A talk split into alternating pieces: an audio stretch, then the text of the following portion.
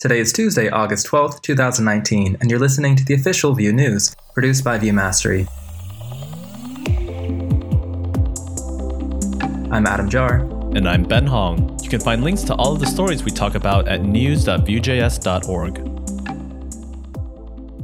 In a recent episode of Views on Vue, guest Debbie O'Brien shares her journey of becoming a programmer and how she got into Vue and contributing to open source projects. The panel, which includes our very own Ben Hong, addresses the misconceptions about open source maintainers and speakers.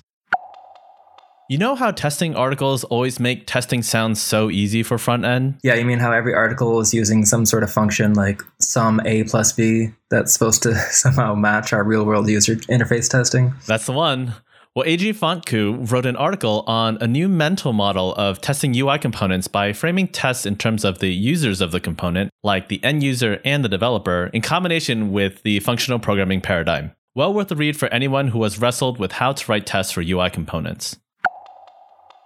Uploading files is a very common feature requirement for an app, and in modern apps, it's common for that to be handled by a drag and drop. This week, Raymond Camden shows us how he created this feature in Vue. So he's working with the HTML drag and drop API? He is. His focus in this article isn't really on the mechanics of that API itself to make the DOM item draggable. He's primarily showing how to build the code to respond to drop events. Gotcha. Anything interesting? Yeah, he pointed out something that was new to him, where you can add directives on the root Vue instance itself, you know, the one with the ID of app on it. He did that to make the entire Vue application covered by drag and drop support. Definitely another useful tutorial by Raymond.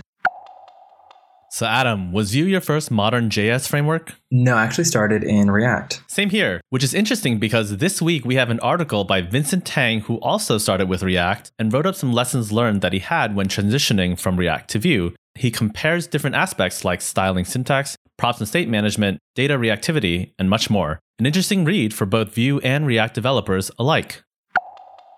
In Marcus Oberlehner's opinion, the best way to inject dependencies is with factory functions that take the dependencies as parameters. But it's not possible to export factory functions from a single file Vue component, right? Exactly. So Marcus created a solution that makes it possible to overcome this limitation, and he walks through it in a tutorial this week. Nice. Have you ever thought about building your own chat and video conferencing tool? Uh, no, I haven't. And now that I'm thinking about it, I don't really want to. How about uh, playing around with WebRTC or Socket.io? Yeah, I've been meaning to learn more about them. Me too. Luckily for us, Adrian Garcia Dieguez wrote an in depth tutorial that walks us through how to build a functioning chat app using Vue, Node, Express, Socket.io, WebRTC, Redis, and Docker. Well, that's definitely a full stack. I know, right? And for those listening, even if you know little to nothing about some of these technologies, if you have any interest in getting exposure, there's nothing better than going through a tutorial to get a high level overview. Don't miss out. Thanks for listening to the official Vue News. Join us every week for the latest news in the Vue community.